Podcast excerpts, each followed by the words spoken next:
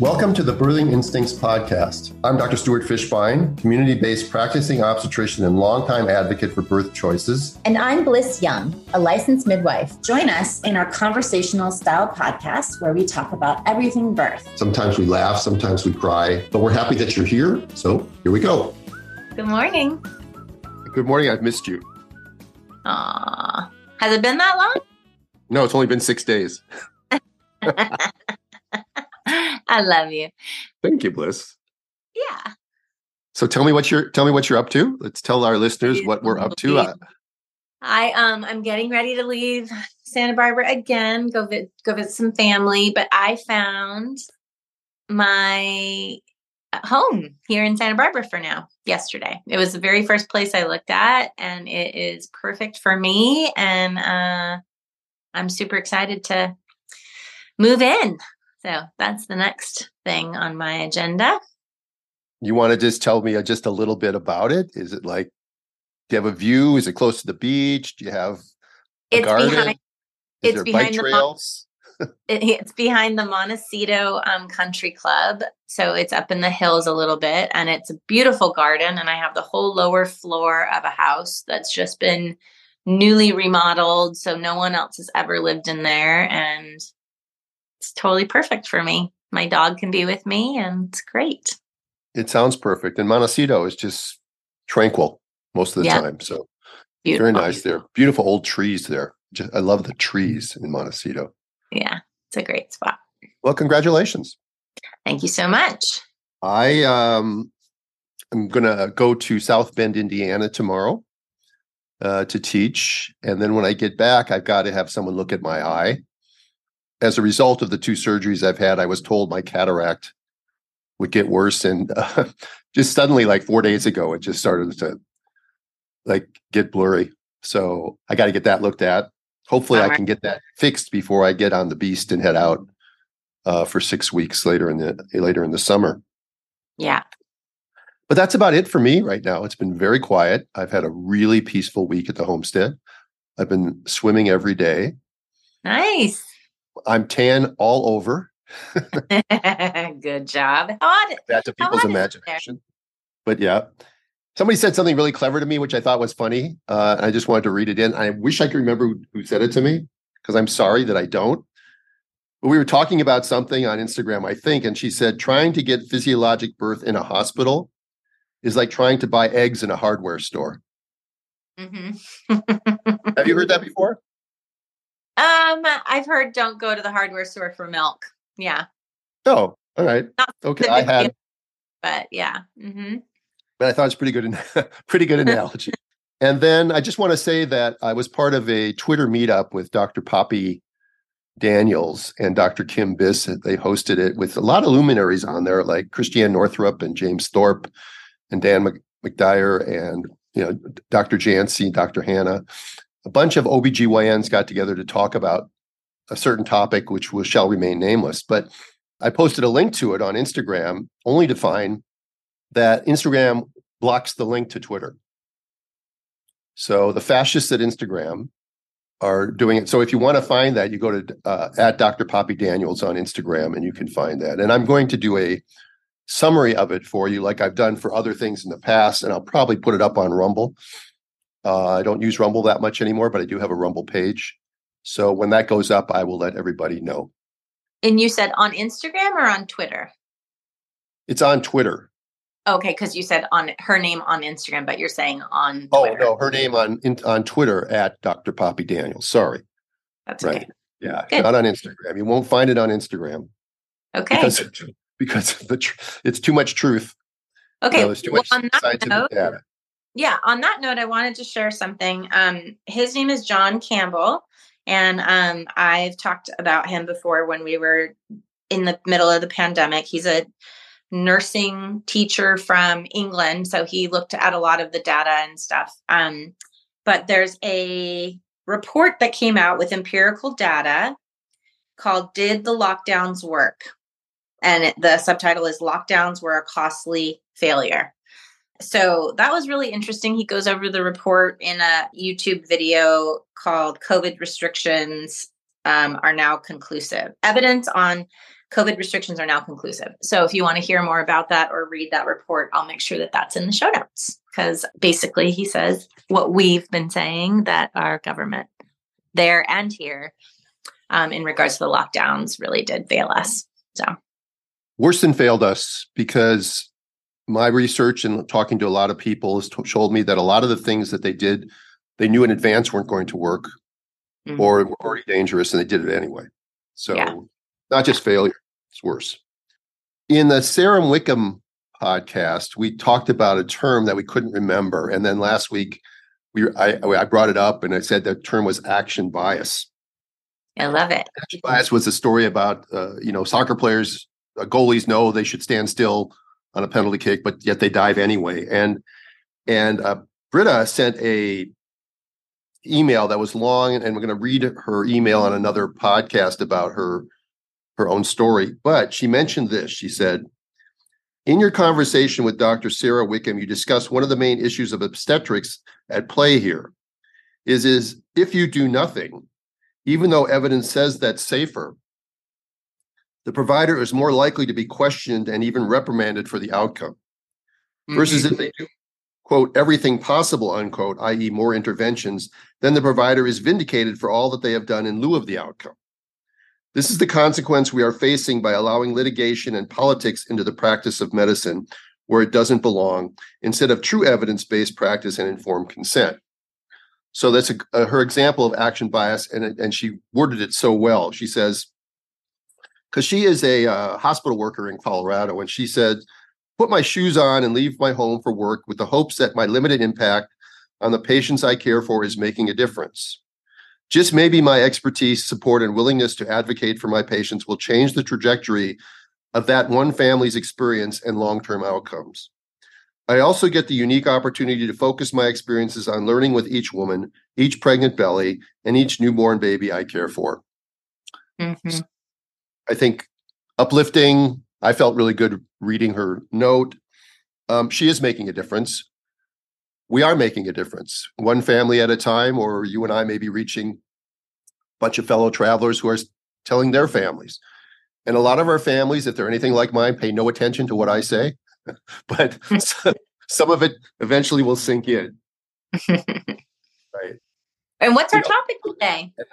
Um, like you know, I have a grandbaby, and uh, and my son texted me the other day saying, her belly looked a little distended and he sent me a little video and i said i think she just needs like a little massaging and maybe a little burping and you know she'll be fine in an hour. And sure enough an hour later he texts me back says she's fine.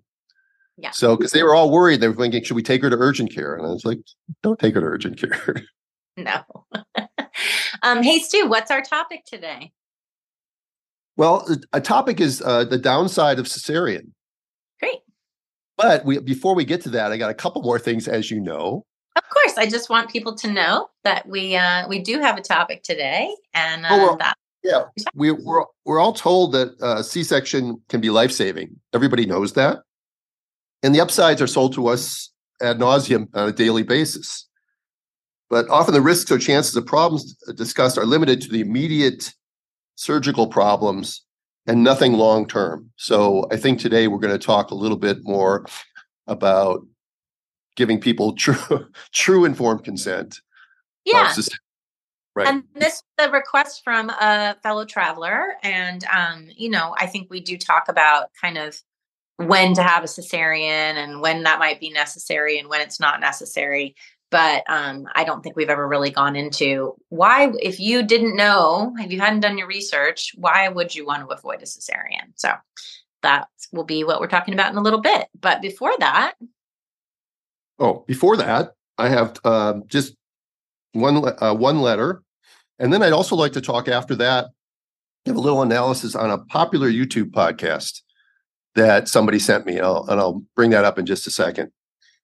So stay tuned. okay. Uh, Katie from Instagram wrote a response to a quote that I had on MamasteFit podcast, which was most people never see baby born or a person die. And I think we talked about that before, that we've sterilized birth and death in the United States. She says, uh, Katie says, I'm an ICU RN and I've been with people as they die. And this weird fact that you you stated really started to bother me. People make terrible end of life decisions because of this fact. I left my OBGYN during my COVID pregnancy, found a midwife, found your podcast, never been happier, currently pregnant again, and can't wait for another natural birth. It was the most amazing thing. So I said to her, for messages like this, I have gotten out of bed for 40 years. Thanks, mm-hmm. Katie. And she says, You know, the thing that makes me sad is that my OBGYN has a really great bedside manner. She was caring and listened, but she definitely took orders from the protocols. She wanted to induce me with my first because I was 38 years old, which I declined. But COVID just showed me what they really cared about. We weren't vaxxed, so my husband wasn't allowed to my appointments with my second baby, et cetera, et cetera. And so I left. But your podcast gave me a lot of confidence moving out of that medical mo- protocol model. So I said to her, I guess I'll get out of bed today too. because yeah, it's for people like that that that for 40 years I've gotten out of bed because sometimes it's not easy to get out of bed. No, especially in the middle of the night. especially in the middle of the night. Uh, by the way, today is my oldest nephew's 40th birthday. I have a nephew who's 40. And and when I when I sent him an email this morning, I I, I mentioned the fact that I remember like it was yesterday me carrying him around at Cooperstown at the Baseball Hall of Fame when he was one year old baby. So um, that's an amazing thing about 40 years. So I'm, I probably was just starting my residency when he was born. Anyway, just nice memories. Okay, so there's a podcast out there which is on YouTube called the Unplanned Podcasts, and they only have 16 episodes. And I got this email uh, from somebody, or actually it was a it was a message on Instagram. It says, "Hi, Doctor Stu. I just recently found this podcast and started listening to this episode. The co-host Abby is pregnant with baby number two and had a shoulder dystocia with baby number one. Her OB is now recommending a C-section because of the shoulder dystocia. How insane! I will send over the podcast in case you want to take a listen and share on the Birthing Instincts podcast." I think in the past, I wouldn't have thought anything about this was wrong, but after listening to the countless episodes of You and Blyss, I can't stand what this OB is doing to this mom. So, what's interesting about that is, again, I am so OCD that people send me stuff. And even if it's, I wake up at one in the morning and I've got, I can't go back to bed, I'll watch something and I'll try to honor the fact that people send me stuff. So, I went to this and I looked, and it's really pretty amazing because this is only episode 16 for these this couple. And this episode has 403,000 views and over 25,000 likes. So I just wanted to sort of dissect it a little bit. Um, we'll put the link to the podcast up. You don't have to watch it um, because I'm going to summarize it.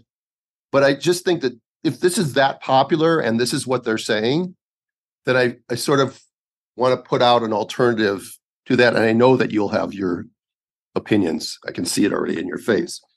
Okay, they see they're seemingly very lovely couple. Okay, and, and the other thing this is about uh, a shoulder dystocia, right. right. So we did do an episode about that. Yeah. Do you remember which number it is? No.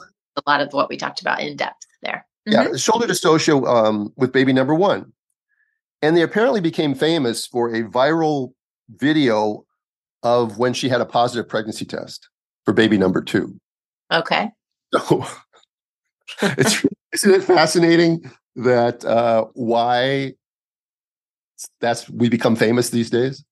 It is fascinating. I mean, every woman who's ever had a baby, pretty much every woman has had a positive pregnancy test. and yet this person becomes famous for that. And so this brought me to it reminded me in my mind of a book by Malcolm Gladwell, Gladwell called The Tipping Point. Mm-hmm. And if any of you haven't read it, it's an interesting book to read because it talks about why some things succeed, some products succeed and others don't, and why some products come back or not. And the I remember the example was about hush puppies. Hush puppies were really popular. I don't know, was it 50s or 60s or whatever it was. And then they just the shoes, right? Or food. Shoes. Yeah. Yeah. Yeah. Is there something else? Hush puppies is a food. Oh, it is. Oh, I thought it was like something you smoke or something. No. shoes. Yeah, the shoes. Okay. You, yeah. Remember, remember who you're talking to here. I know. I just I'm clarifying for people because assume they know. Some people don't know. And then they would disappear, and then and then some celebrity or something was wearing a pair, and they became popular again. Mm-hmm. Uh, and so it's the same thing here. Why would a why would this particular video of her responding to her pregnancy test go viral and then launch them into a podcast career? And well, it's it's fascinating. It's a fascinating thing. Anyway, they seem very nice. She starts out by saying, "I'm kind of weird, and I'm easily freaked out." So that gives you some background. Mm-hmm. And she says, for her, ignorance is bliss, the other kind, not you. right. And she went into pregnancy with no birth plan. By the way, this is true for many people.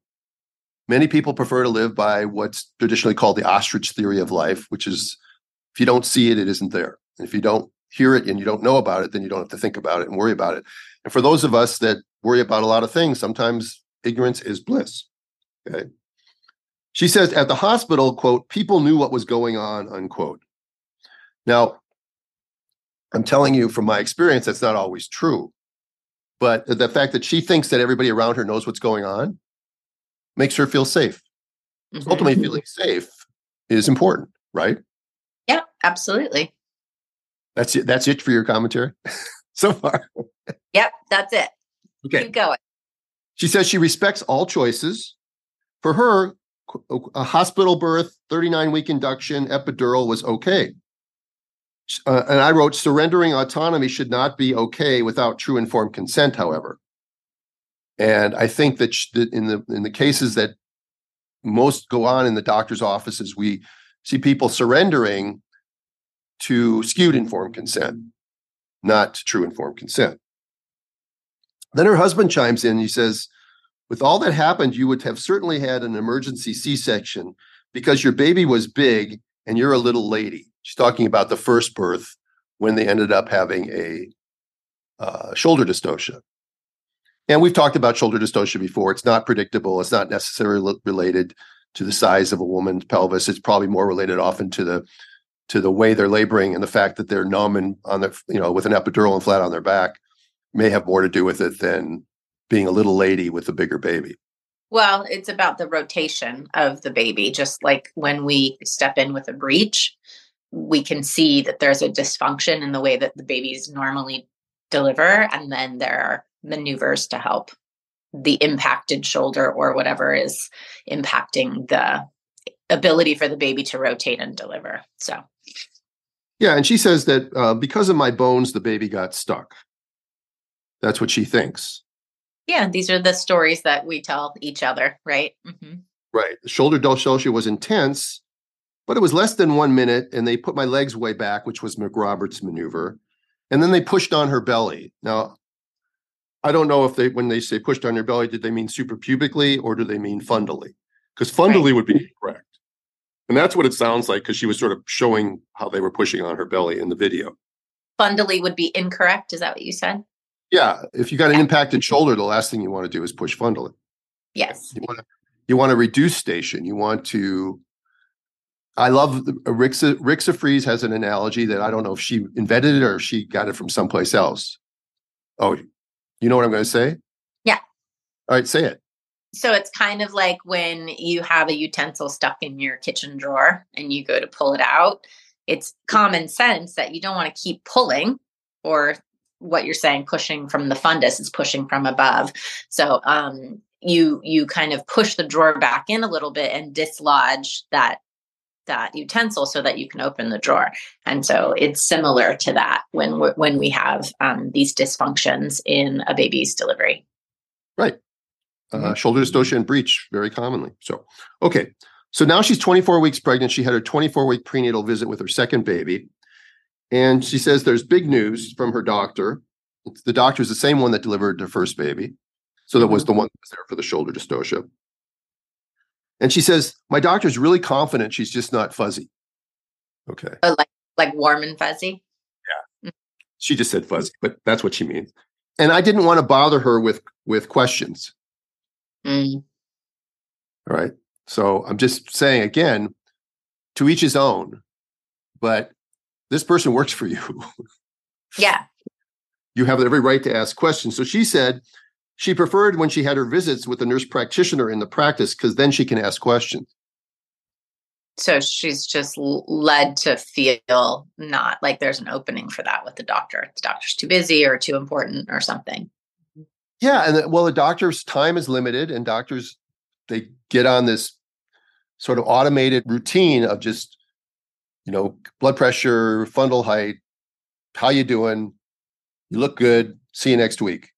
That's the model by which they care for, and and I'm not saying that this woman should feel any differently than she does. I, want to validate what she's feeling, but what I'm saying is, is that that's not going to lead to good medical care. If you if if you have people who are you think are competent but they but they don't communicate well that's a huge part of your care is is communication.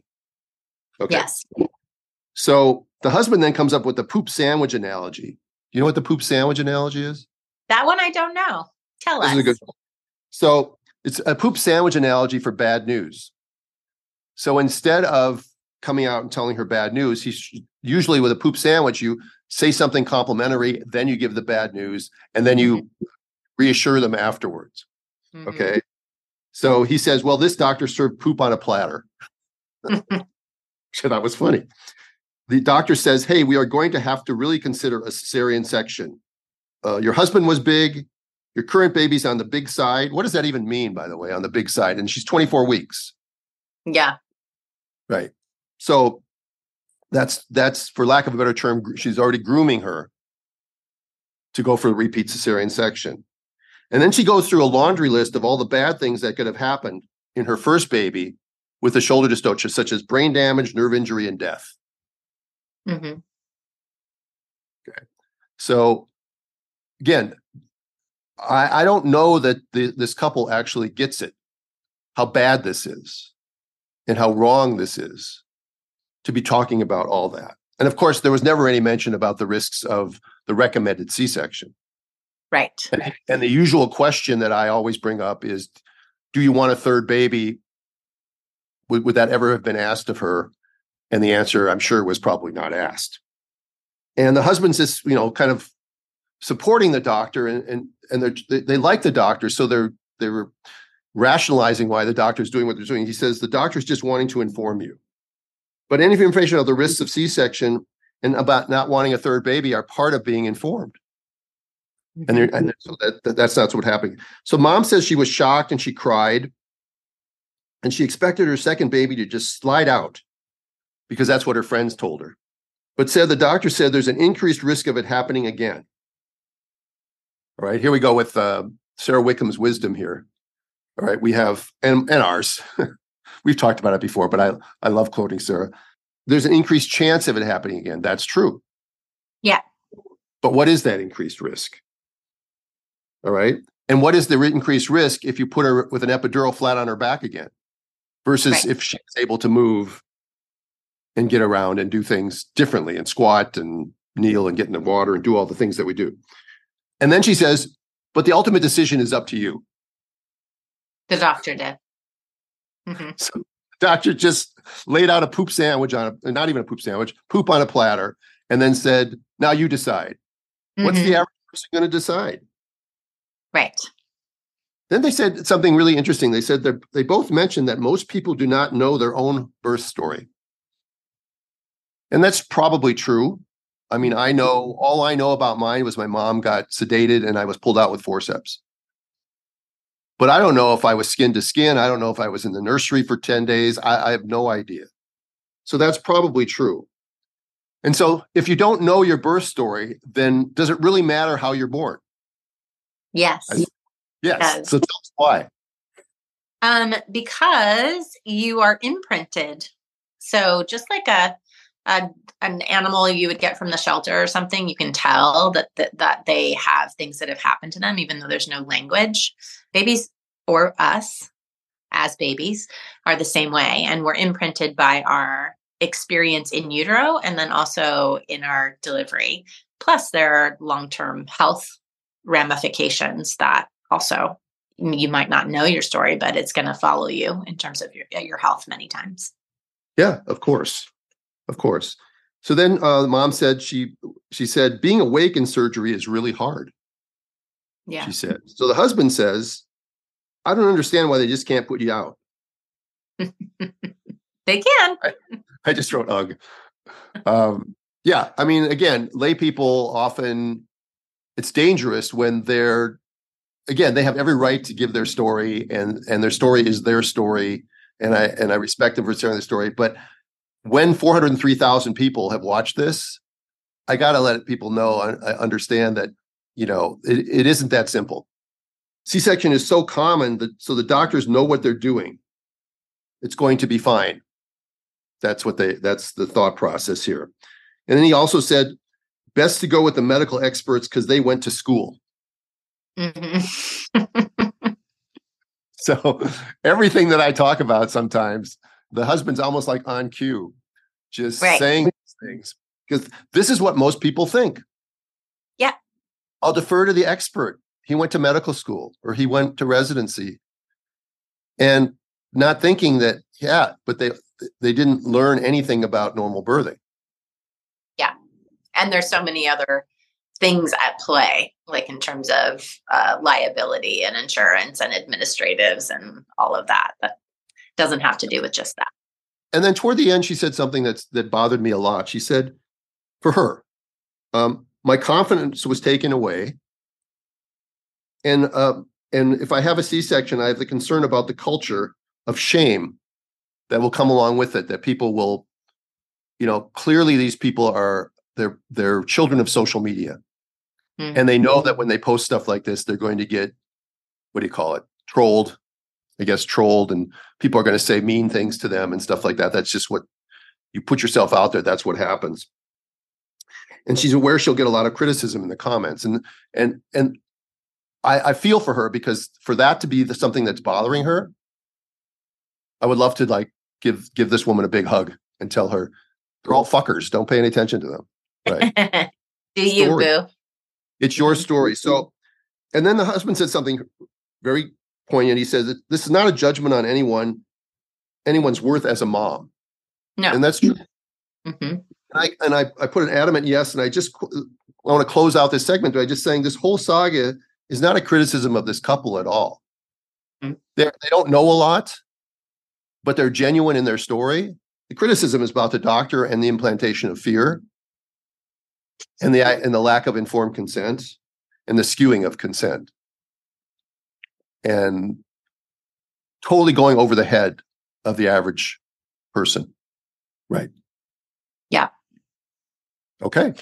Okay thanks for breaking that down. I love when you give me that look. This like, is okay. my my sleepy look so it's not you. Don't take it oh, oh. personal. Yeah, I saw you on there earlier too, so that's okay because we are who we are. I'm I'm drinking grapefruit juice this morning. What are you drinking? Coffee, lots of coffee. I spilled my first one, so you spilled it. Two thirds of the coffee disappeared. I was like, oh, I guess I have to. You see my cup?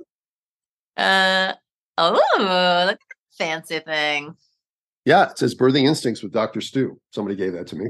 That's nice. You know what? I'm really bad at remembering things. Like I don't remember who gave me a quote. I don't remember who gave me a cup. I just don't remember. So please, please, please never get offended by that. All right, let's take a quick break and come back and talk about the downsides of cesarean. Okay, great.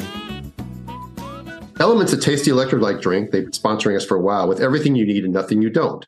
That means a lot of salt and, and with no sugar, as you like to say, none of the BS, just like us. It's formulated to help anyone with their electrolyte needs. It's perfectly suited to folks following a keto, low carb, paleo diet, but not for our pregnant patients who shouldn't be on any of those. okay. Uh, but it's good for pregnant women. It's good for postpartum women. It's good for uh, birth workers. It's good for people who are outside working out. Summer's coming on. It's going to be hot and sweaty. Yeah. And it's grapefruit season. I just got my box. Yeah. Well, not only is it grapefruit season, but but they also comes in a bunch of other flavors. Yeah. Watermelon, citrus, orange, raspberry, raw. Your favorite? Mango chili lemon and chocolate raspberry. Lemon habanero. Lemon habanero. What is a habanero anyway? It's a it's a spicy chili. Okay. Yeah. There you go. You know, the other day I was at a very long birth and we went to get some electrolytes for the mom to see if we could help her with some of the things that she was dealing with. And we, every one of the birth workers that was there had some too. We're like, we all need it. Let's all have some LMNT. Yeah. And, it, have and it comes in a little packet so that you, you don't have any waste. right. Like Great. throwing bottles away and stuff like that. You can just use it in your reusable container. We love that. that sort of thing. So we love that. So you go to drink LMNT, that's drink L-M-N-T dot com backslash birthing instincts, and you get a free sample pack with any order. Great. Thanks, LMNT. Thank you. We're back. We are back. Okay. So somebody wrote you a letter asking about this. You want to say a little bit? About what they asked? Yeah. Oh, I mentioned it earlier. I know, Oh, but now we're on the topic.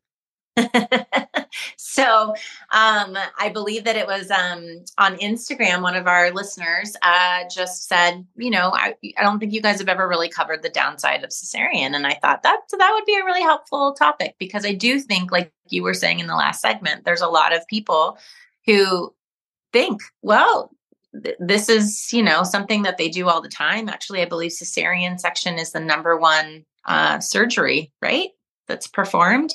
Yes. So um, they don't really see a downside. You know, some people who maybe are feeling uncomfortable about birthing a baby through their vagina, all this um, cultural conversations around what that does to your body and they think that this is the easy way out and so i think it is good to like look at it a little bit deeper and be like why would you want to avoid a cesarean now we're not coming from the perspective that cesareans are never necessary and that they're not a life-saving procedure because they absolutely are. Unfortunately they're used way more than they need to be. So having true informed consent which i don't know that you always necessarily get that when you're in the hospital. I think you sign something that maybe you don't really know all of the details of what could happen. So i think it's great you as a surgeon and me as someone who's been by people's side during these procedures to just be able to talk about that Yeah, I don't think we've de- dedicated a topic to it ever, but it's it's come it comes up all the time. Yeah. Uh, because pretty much everything we talk about ultimately re- results in the options of cesarean section, and then you know, because I know that I've said a thousand times that they never asked, "Do you want more children?" And because one of the downsides, obviously, of cesarean section puts that that idea at more risk. You know, because we uh, we're constantly told in the medical model that cesarean section is this very safe procedure takes about 35 to 45 minutes to do. You know you can we know what time we're going to start we know what time you're going to finish we we you know it's it's routinely done and and pretty much worldwide it's done the same way all over. So it is as surgeries go relatively safe it is uh, a major abdominal surgery and as such carries with it significant risks that go along with major abdominal surgery. Now, those risks are not that common, but when they happen, they can be devastating. right So we should we should not downplay them as much as the my colleagues in obstetrics do to the idea that we're doing about 1.3 million cesarean sections every year in the United States. Um, and the rate is 30 above 32% or so which means one in every three women are having a cesarean section. And we think that that's okay because we're doing a procedure that doctors do all the time, and therefore it's relatively safe and stuff like that. That's what we're fed all the time. So let's let's briefly talk about it. And you chime in when you want to. Sort of made a list of things that are downsides of cesarean. Okay, and w- and would you do me a favor before you jump into that, or maybe this is part of what you planned? Could you just break down exactly how you perform a cesarean? Yeah, yeah. You know, I was thinking about that, and then I went, I, I went on ahead, and I skipped it. But that's I did want to, I did want to describe it to people if they want to know.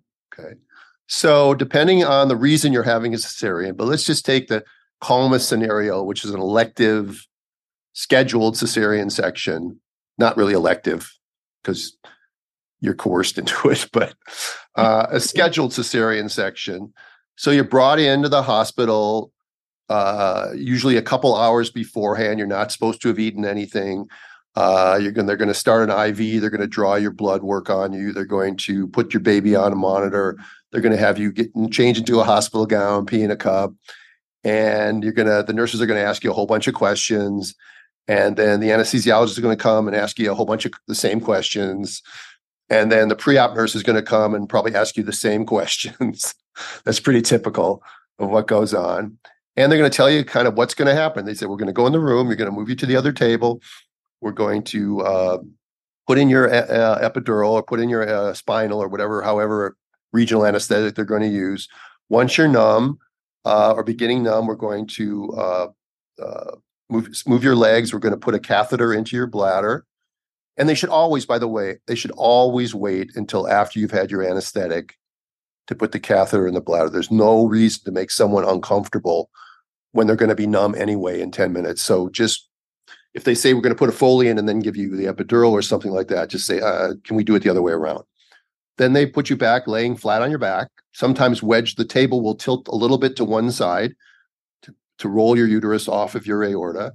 And then they prep your abdomen with a solution of, of sterile stuff there, there many different hospitals will use different types of things, but they'll use sterile stuff to clean off your abdomen. And then they put a drape on, which has a window in it, where your where your low transverse generally going to be a low transverse scar. So it's going to be a, you know, a rectangular window over the area that they're going to cut. And then um, when anesthesia thinks that you're ready, the, the your surgeon will test your skin with a little clamp to see if you feel anything. And if you still feel something, then they'll wait. Generally, as long as it's not an emergency, they're going to wait and ask anesthesia to give you a little more medicine, and they'll wait long enough until you're numb. If you're feeling these, you can feel movement, but you should not feel any pain. And if you feel pain, you should speak up and say because that's not normal. And then once you're numb, they they'll often use. Uh, at least we did at Cedars. We used a marker, a sterile marker, to make a line because we wanted to make a nice scar, and uh, we made it very low because we're in Southern California and it's bikini country. But uh, my sister had a C section and she had a midline, and that was un- not uncommonly done in the East Coast. I think that's changed now, but that was 40 years ago when they were doing those sorts of things. So it's going to be a low transverse incision. It's made with a scalpel. Once you're down through the skin, they take what's called a Bovie cautery machine, and they and they cut using the Bovie, which sort of cauterizes as it cuts. So the little vessels in your subcutaneous tissue and fat, you know, don't bleed. And then they get down to the fascia and they nick the fascia and then they cut the fascia either again using a scissors or or some other instrument. Then they separate the muscle. It's usually done bluntly, um, but it can be with a with a again with a scissors and pulled pulled apart. That's your rectus muscle. That's your big, you know, that's your six pack muscle. Mm-hmm. So and they and that gets separated up up up and down along the, the raphe that runs between the right abdominal muscle and the left abdominal muscle. So they don't usually cut muscle, which is nice. There is another incision called a Maylard incision where they actually just cut right through the rectus muscle. And apparently it's supposed to heal just fine. I'm always wondering about that because scar tissue just doesn't heal the same as muscle. Uh, then they enter the peritoneal cavity and they put in a retractor uh, to pull down and one to pull up. And then they take a little scissors and they make a little incision in the covering of the uterus called the peritoneum. And that's where the bladder is attached. And then they push the bladder down. And then they readjust the retractor. So now the bladder is underneath, protected by the retractor. And then they make a transverse incision into the uterus, getting really close. And sometimes they'll make the last poke with their fingers so that they don't risk cutting the baby and they poke it in. And sometimes when they poke it in, uh, the waters will rupture and all the water will run out. And then they take a scissors and they cut, you know, transversely, big enough to get their hand inside and, and get the baby's head to come up and deliver the baby. We're going to talk a little bit about our sponsor, Needed. We love them. They have an amazing company. And you know what, you guys? Your prenatal nutrition isn't cutting it. So they redesigned the prenatal vitamin for you to be optimally nourished. They came out with a new product. I mean, I just feel like every time I turn around, they've got a new amazing product. And this one is an immune support. It's easy to take, delicious elderberry powder to support optimal immune health for the whole family. You know, I was hiking the other day and I saw an elderberry bush. You recognized it? Of course not. no. Really impressed. No, but the midwife I was with recognized it right away. Um, 70% of the immune system resides in the gut. So comprehensive support is needed. Most immune support products aren't designed for all ages and stages. Their immune support is safe and effective for the whole family, kids, pregnant, and nursing moms included. So that is perfect for our followers. Yeah. So go to their website at, at thisisneeded.com and look through their products. I mean, not only do they have a prenatal vitamin, uh, which we recommend, but they have sleep and relaxation support, stress support, hydration support, collagen, a pre and probiotic, which I think is a good thing um, yeah. for a lot of us to be taking, yeah. especially if you have immune issues or if you uh, had recently taken antibiotics or something like that. They have a whole thing for men, so you can men can look at that at their website as well. So again, we love their we love their sponsor. And what makes them different is optimal nutrient forms, dosages that help you thrive, easy to take at all stages of pregnancy. They were formulated with practitioners and they're recommended by over 3,000 women health experts just like us. And I was going to say that. I stole your. You stole it. No. Okay. So go to thisisneeded.com, just spell it out and use the code birthing instincts to get 20% off your first order. Thisisneeded.com. I think you get 20% off every order, but just, mm-hmm. just uh, use the code word birthing instincts at thisisneeded.com. Thanks, Needed. Thank you.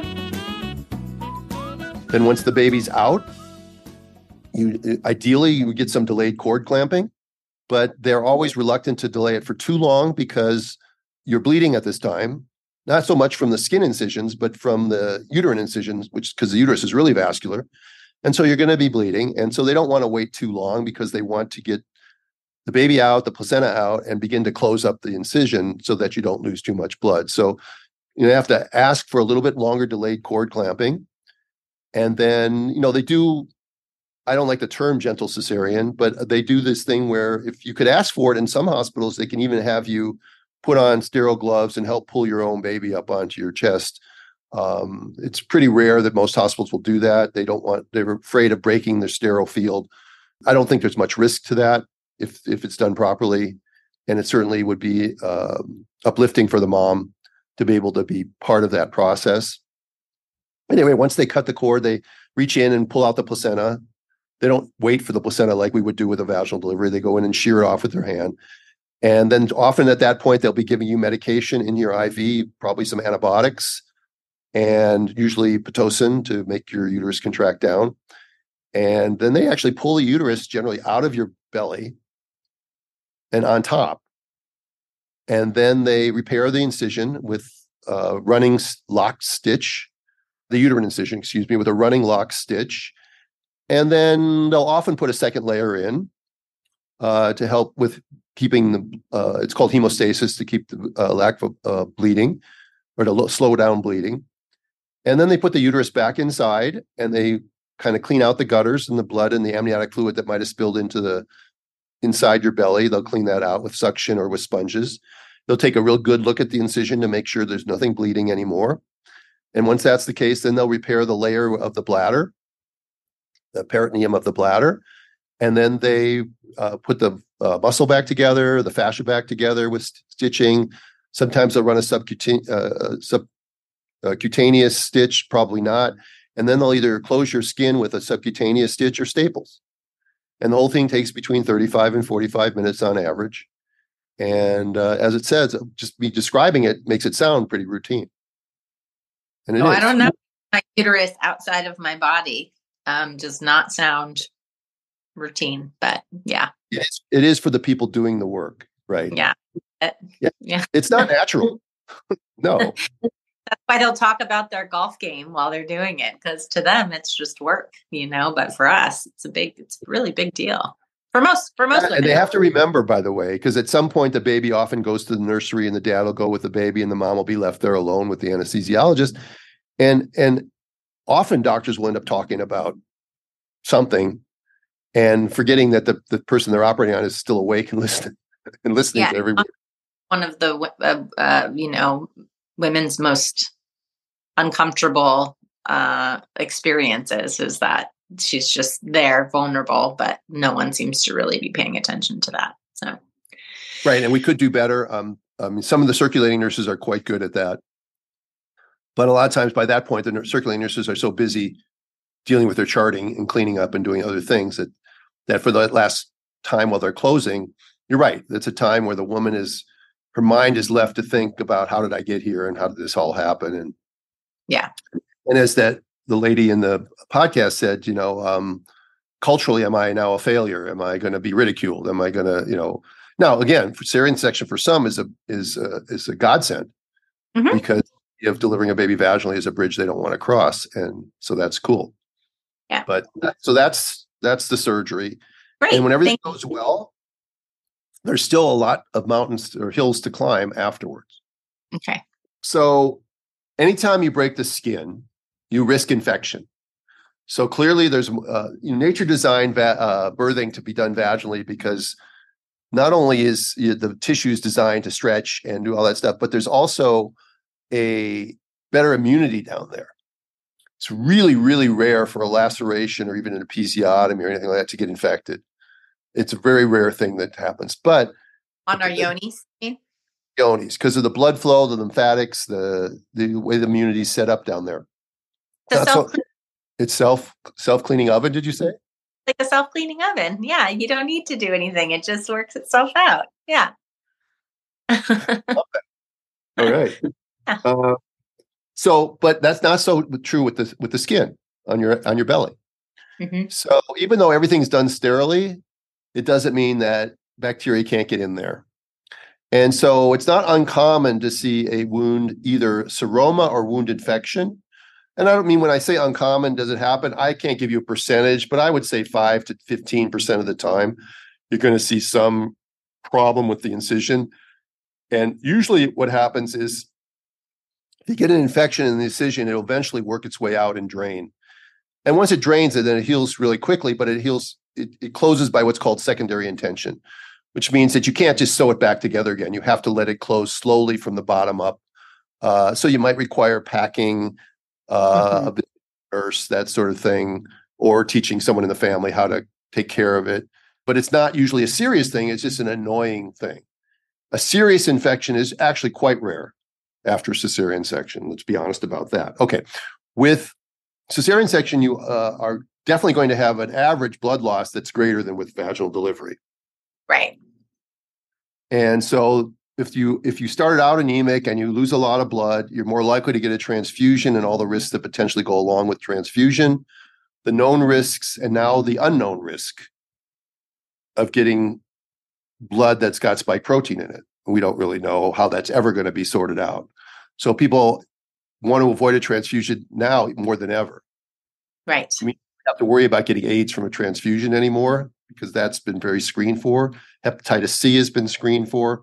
But now we've got this new thing that we, we don't know. So you don't want to. So there is a greater risk of transfusion, which which is a downside. Yeah.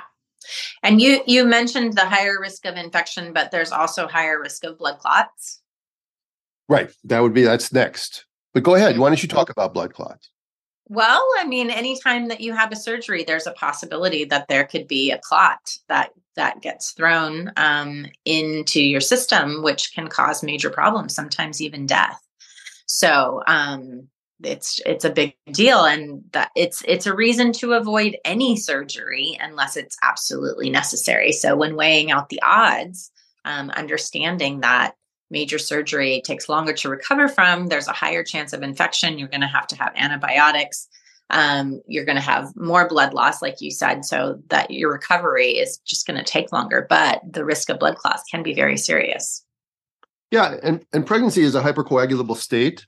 So you're you're more at risk for blood clots anyway. But when you're immobilized after surgery and there's stasis of blood, there's a potential for a higher rate of, of that. And then you also did mention that almost routinely women are given antibiotics. Mm-hmm. Antibiotics affect your microbiome.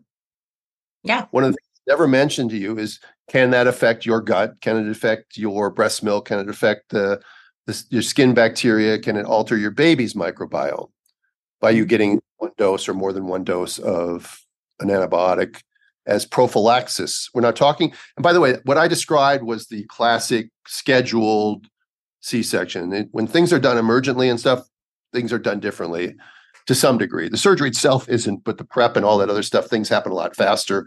Um, there's differences, but we can't get into every nuance or we will, we'll never have time for all that. Yeah. So it's certainly an issue.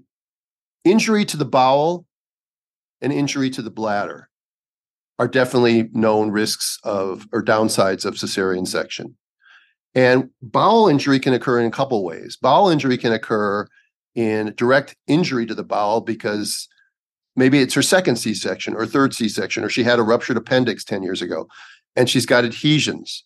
And when you're going into the abdomen, you don't expect things, you expect things to be where you expect them to be. And sometimes when you've had a previous surgery or some other inflammatory bowel problem, um, like Crohn's disease, you can get bowel that's stuck in the wrong place and you can accidentally use your scalpel and nick the bowel.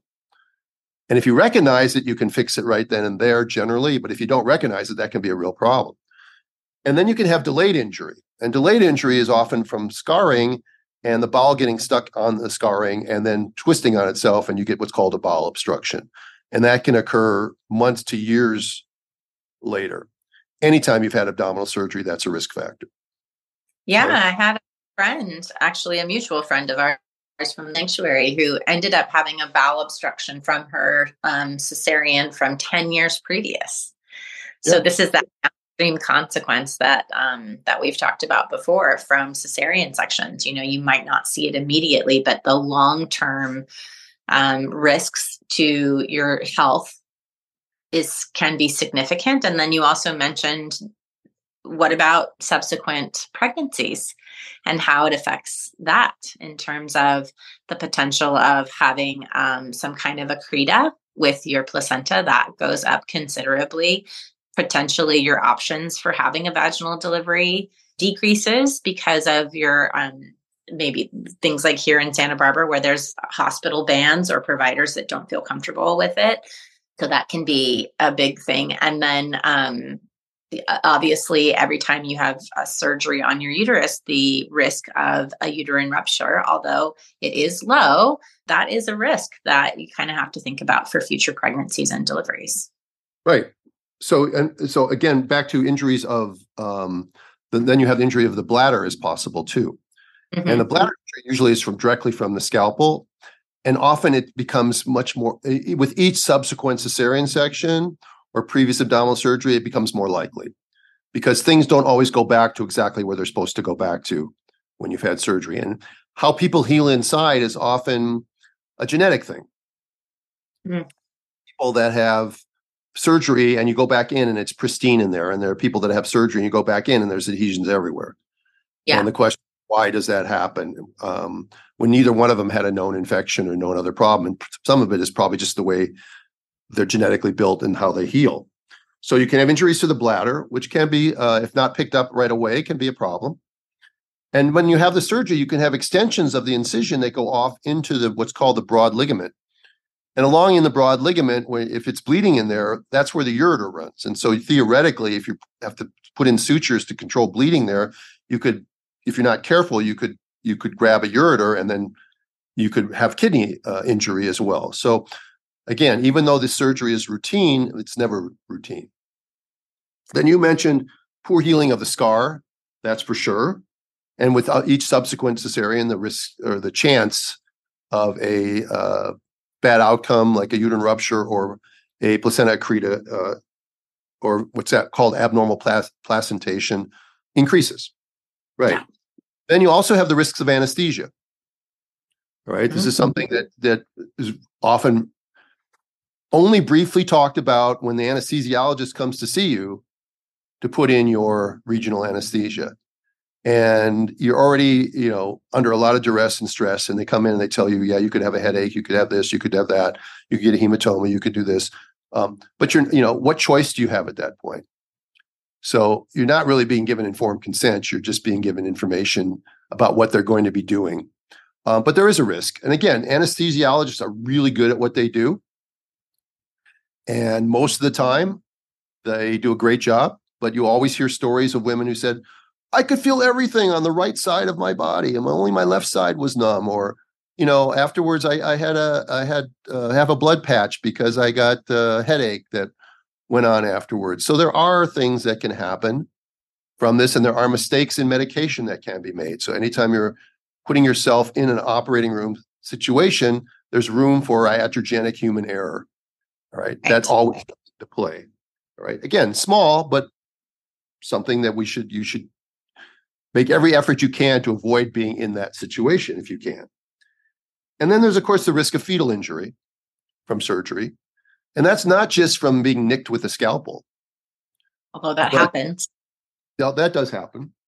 But mm-hmm. some of the worst injuries of babies born by uh, uh, uh, to babies in the term breech trial were the babies born by cesarean section. So babies born by cesarean section can still have brachial plexus injuries, can still have neck injuries, can still have broken clavicles or broken bones. So it, doesn't free you up from that risk. Nature isn't stupid. Nature designed a way for the baby to get out. And when you do something different, it doesn't remove all risks. It actually adds a whole new set of risks. Yeah.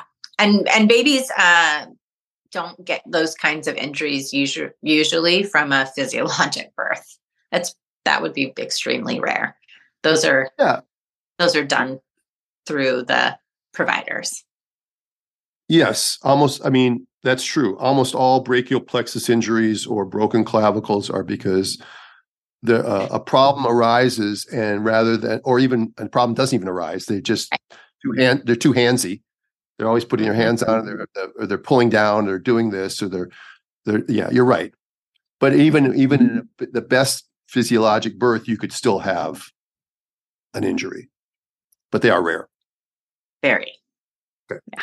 So then, then there's also um, the downsides of cesarean need to also be compared to vaginal delivery. You know, they always compare vaginal breech delivery to cesarean for breech delivery. And they say, oh, cesarean is much better for this. Well, that's not even true. But they never tell you that the cesarean has a lot of other things to it that the vaginal breech delivery doesn't. And so in this particular thing, things like slower recovery. Mm-hmm. All right. Say you have three kids at home, and now you have a newborn, and you're a mom and your husband works and he can't take more than a couple weeks off and you're responsible for that and you're recovering from a major abdominal surgery. Right.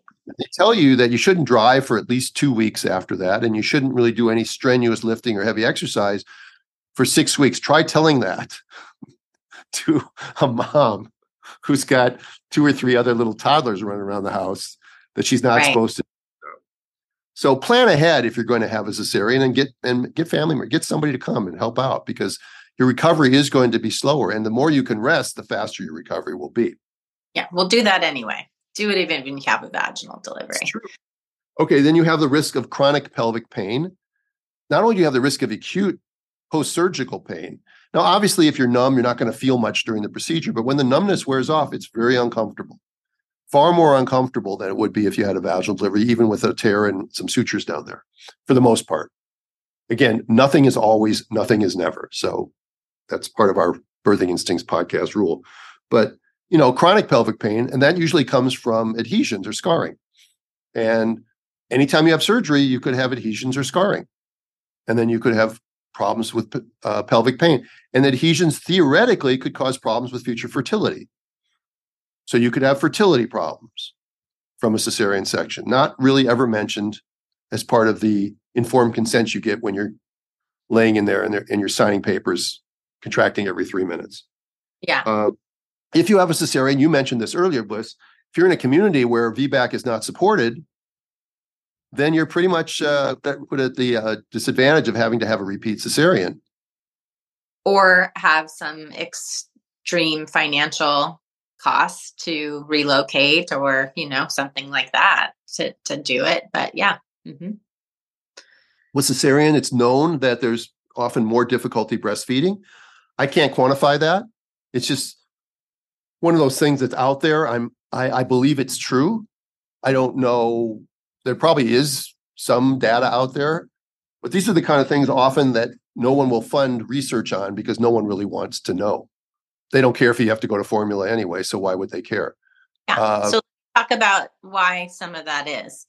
So you have sleepy moms and babies who are just exposed to narcotics. So it's easier for mom to miss baby's feeding cues.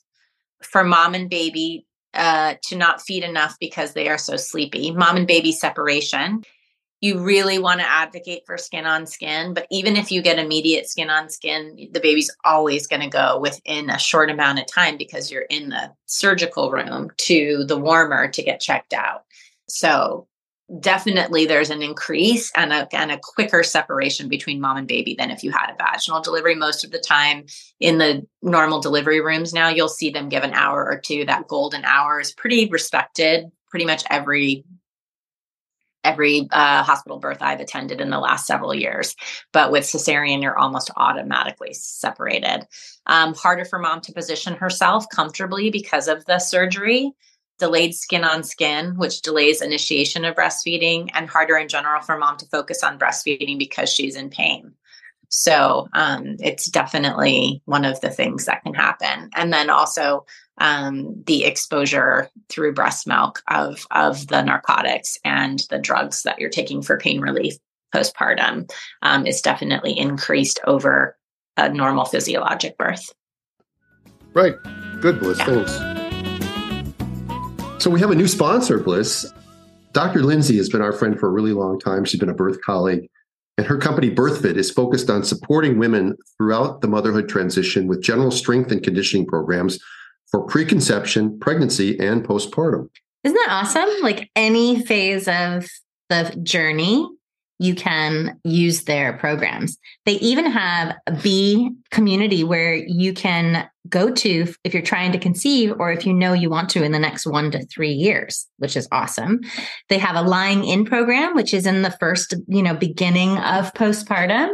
Like what they say is even a day after you can start to get into this. It's 30 days, one video a day, less than 10 minutes that focus on reconnecting and honoring your body in the immediate postpartum period. They use breathing exercises, visualization, belly massages. So cool. And then they have an extended program called Postpartum Program. It's a 12 week program focused on building a base level of general physical fitness with simple lifts, tempo work, and of course, breath work. And all of the work that they do um, requires no or minimal equipment. Um, so you can do it right out of your home. Um, and then, of course, they have the prenatal program. They have a, a basic 30 day program where no equipment is necessary. I guess you can kind of test out and see if you like their their vibe. And then they have a more extensive pro- program, the prenatal training program, which is a full term strength and conditioning program. Um, I mean, wow. Yeah, I, have known, I've known Lindsay for a really long time. Me She's too. A, she was a chiropractor in LA before before they fled and moved to Texas. uh, anyway, we we support them wholeheartedly because this kind of a program is great for our, our clients and most of our listeners. Yeah. Um, so you go to birthfit.com, that's B I R T H F I T.com. Use the code instincts1, all caps, instincts1 with the number, not the not one, but the number, to get a discount on the basics prenatal program, or use code instincts2 to get a discount on the basic postpartum program. All right. So we love BirthFit. Uh, it's OB and midwife approved. That's right. And right. please support them. And congratulations on your pregnancy, Lindsay. Thanks for joining the team. Welcome to the Birthing Instincts neighborhood. Yeah, anything that interferes with nature's design has consequences. Yeah. Do you want me to talk about a couple of more things that the baby has from not having a vaginal delivery? Yeah, I have one more, but you, let's let's see what if the years will overlap. So yeah, go ahead. Okay. Um, the other thing uh, that we talked about briefly, but baby's not exposed to vaginal flora. So when the baby passes through the vagina, there is a, a cocktail of bacteria that we have learned in the last decade or so that is so important for uh, our biome and how our body creates immunity. So babies that don't have that um, are shown to have higher instances of allergy, autoimmune disorders, asthma, connective tissue disorders, arthritis, leukemia, etc. And there are some studies now that show lower development scores at four months and an increased risk of autism and ADHD. Um, the other thing that doesn't happen is that babies have a higher rate of breathing issues because when you go through the birth canal, it's a tight squeeze. And a lot of times that fluid that's in your lungs as the baby is also initiating that first breath, but it's getting pushed out. So um, babies don't have that kind of squeezing through the birth canal, which is a nor- normal part of the physiologic process. So um, they can have increased susceptibility to wheezing and asthma. They have wetter lungs right after birth, and their lungs and gut are not colonized again from going through the vagina. So, yeah, they're more likely to need respiratory assistance. Mm-hmm. And if you know what that means in a hospital setting, whenever respiratory assistance is needed, there will be almost a knee jerk reflex to say that we need to observe your baby for a little bit. And the baby will, op- will likely be separated from the mother and taken to the nursery which is probably the dumbest thing that they could do. Uh, they sh- if the baby needs respiratory assistance, um, the mother's skin to skin will help that. Unless we're talking about serious, but we're usually talking about, as you said, wet lung, that sort of thing, which will clear just with postural drainage and some and some tender, loving care. Uh, mm-hmm. We know that because people will say, "Well, how do you know that?" So because because it happens at home too, happens after vaginal deliveries. And how mm-hmm. often do we end up transferring a baby after a vaginal delivery at home? Yeah, not very common at all. Certainly mm-hmm. not for mild respiratory abnormalities that that in the hospital would require them by policy to go to the nursery for observation. Right? Yeah, what that means. yeah, you know, it's interesting. You mentioned you mentioned about all these chronic things that can happen to babies because of the microbiome and because of the of the cesarean delivery and not going through the vagina. And and I was reading something the other day. They talked about the Amish population having essentially no autism mm-hmm. and no mm-hmm. chronic disease. And it's been studied for years, but you won't find very many papers on it mm-hmm. because, again, it goes against the narrative. Why do they have so little chronic disease and essentially no autism? Yeah. The answer is because of many reasons because they eat wholesome food, because they have vaginal deliveries, because they they don't separate because they don't get vaccinated uh, because they probably don't use pesticides to my my knowledge i don't know too much about the amish i'm going to be in amish territory this summer though so i'm going to try to learn some things. Uh, but yeah and their c-section rate in the amish population is what? Low. I'll just say low because i don't want to throw a number out there but it's ridiculous ridiculously low. It's where it should be. If they can do it why can't we? We can. We can! If the Amish could do it, so so can the Kardashians. okay. And then um, the other thing that that kind of is the oh, what's the term for it? It's just it's just lurking lurking underneath the the just underneath the surface is the uh-huh. fact that cesarean section has a five times higher maternal mortality rate. Now, five times a small number, as we always say, is a small number. But if they're going to blow it up uh, for like twice as risky for a breech vaginal delivery than a head down delivery or something like that, then we got when then we're going to throw it right back at them and say, yeah, but women who have a cesarean section, even in first world countries, have a four to five times greater risk of dying. Yeah. And because of the policies and stuff that that happen in western countries these policies are carried into third world countries where the risk of dying from a surgery can be as high as 1 in a 100 in certain third world countries so that is a real downside of cesarean section yeah absolutely we've also seen with cesarean sections arise in we, we talked earlier about placental uh, abnormal placentation or accreta in 1980 when the c-section rate was about I don't know, 17, 18, 19%. The accreta rate was one in 1,250. And by 2000, it's one in 333. So it, it parallels exactly the rise of cesarean and repeat cesarean section. And with accreta, um, well, 40% of women who've had three or more C sections will have an accreta or a hemorrhage requiring a transfusion and possibly a hysterectomy.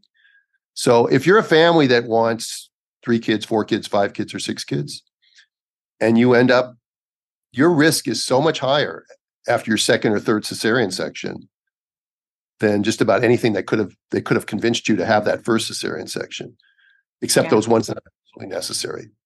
So if you have this higher risk of abnormal placentation, that that, that that's going to lead to these terrible outcomes. And that's a, a downside of cesarean section. Um, and the idea, again, getting back to our friend Sara Wickham, and, and she talked about the term you need a cesarean section because of this. And we need to change that thought process from need to, you know, we're recommending or we think you should have one because here's why, as opposed to saying you just need a cesarean section. Now, if you have a central placenta previa, okay, you need a cesarean section. You can say that. Yeah. yeah. But your hips are small and because your baby is big or because you had a shoulder dystocia with your last pregnancy does not mean you need a cesarean section. Right. And we're skilled, by the way, in the in the example that we gave with the podcast couple, their baby was fine. It took less than a minute to resolve the problem. I don't know. They said everybody was in a panic mode, which again is not good when you're a father watching. But um, they obviously got baby out, so it wasn't. It couldn't have been. It, well, it could have been a serious shoulder dystocia, but they knew what they were doing. But if it's a mm-hmm. serious and the baby wasn't injured and they knew what they were doing, why are they telling her she has to have a C-section in her next pregnancy? Why can't they just be prepared to do what they did this time next time? Exactly especially with the risks of the, of the surgery. Definitely. And the last real downside of cesarean, which sort of we get into the mechanics of it very much, and Blyss, you probably have a lot to say on this one, is the psychological, emotional uh, aspect of having a surgical birth. Right. And how it affects people. Yeah. Which is not considered in the medical model in any of their algorithms whatsoever. Right. It may be on an individual basis. Some doctor or nurse really cares about that, but that's not how it works in the medical model. Yeah. Model only cares about having a live baby in the bassinet. And the idea, uh, one real downside of cesarean is the cultural, emotional, psychological satisfaction and connection that that woman feels and needs. Yeah. You didn't mention this, but Pitocin is used postpartum, right? Yeah. For cesarean. Same as it would be for a vaginal delivery. They would use Pitocin, right? Yeah. Did I not say that they they they, they hang Pitocin? I, I don't remember. Give, I think I did. I think they said they I give they give antibiotics and Pitocin after the so, cord is yeah. Yeah. So um absolutely. I think that there are there are some women who feel really good about their cesareans. They choose a cesarean, it's planned, they feel really good about it. So I'm not saying that everybody. And of course, you know, when you have to have a surgery for anything um, in terms of your health, when you when that's a choice that you have to make, you surrender to that and you know that this was the right choice for you. That what we're talking about is when you when it's not a necessary cesarean and you have the option to look and weigh out what are what's the best scenario for you and your family. But there are many women who feel depressed after this um, and really are looking to have a vaginal delivery next time, which is something that you can do. So just to remember that just because you have one cesarean doesn't mean that you have to have repeat cesareans, but the Pitocin also is mimicking the natural hormones that are in your body. And when you have a vaginal physiologic birth, you have this beautiful cascade of hormones that have you on a high. You're elated for hours to days afterwards, which helps with the bonding with the baby. And so, not to say that women who have cesareans don't bond with their baby, they do, but they don't have that flood of those hormones to support that physiologic process, which also interferes with breastfeeding and postpartum depression and all the things that we kind of touched on. So thank you for acknowledging that. I think that many women will feel very validated by hearing you discuss that. It's something that in, you know, the industrial medical complex is just not really acknowledged. And it is a big thing to consider is how will this make you feel emotionally to not have that vaginal delivery if that's an option for you? Yeah, in the Heads Up documentary, The Disappearing Art of Breech Delivery, there's six women they interview, and three of them had C sections and two of them i because I, I, watched so many times i can i can memorize the words that come out of their mouth. And one of them says you know i love my baby but i i, I initially had no connection to my baby mm-hmm. after a c-section. And the other one who ended up having general anesthesia poor liz when she says this i i tear up every single time i've seen it she says you know i i have no memory of his birth Yeah. Which is why when you were reading or talking about that podcast and the, and the husband said, husband. why don't they put you out? You know, yeah, it seems like that would be a good thing, but you actually miss, you wake up and your baby is here and you've missed that important part of the process and, and greeting your baby coherently and uh, consciously, you know? So well, that yeah. cocktail you mentioned is so important because again, we talked about this, but on the, they've done experiments on animals where they've done general anesthesia uh, and done C sections on certain mammals, and then the, and then the mammal will not recognize the fact that these puppies are its puppies and will not take care of them. Yeah, mm-hmm. yeah, absolutely.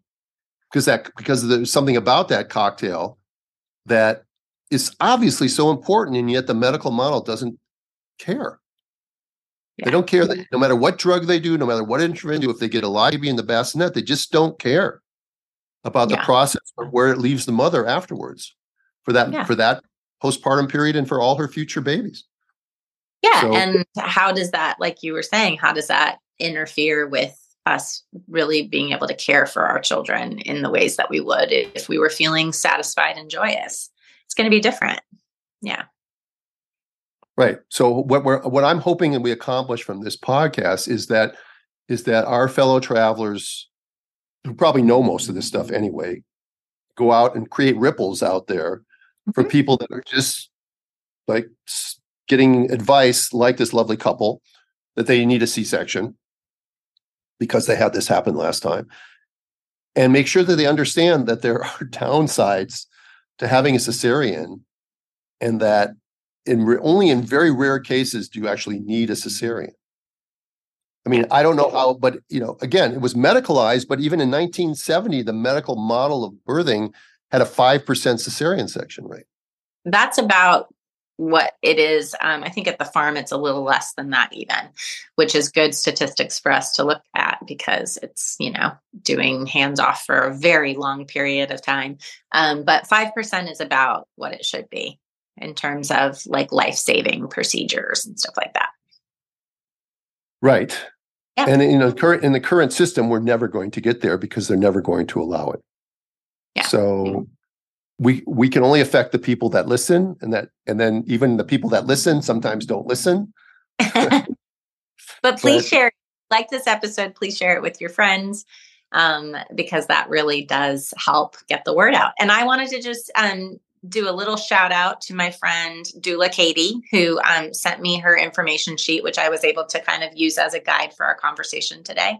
So you can find her on Instagram, Doula Katy, K A T Y. Um, and uh, if you want to um, learn more about her services or access this document, you can reach out to her.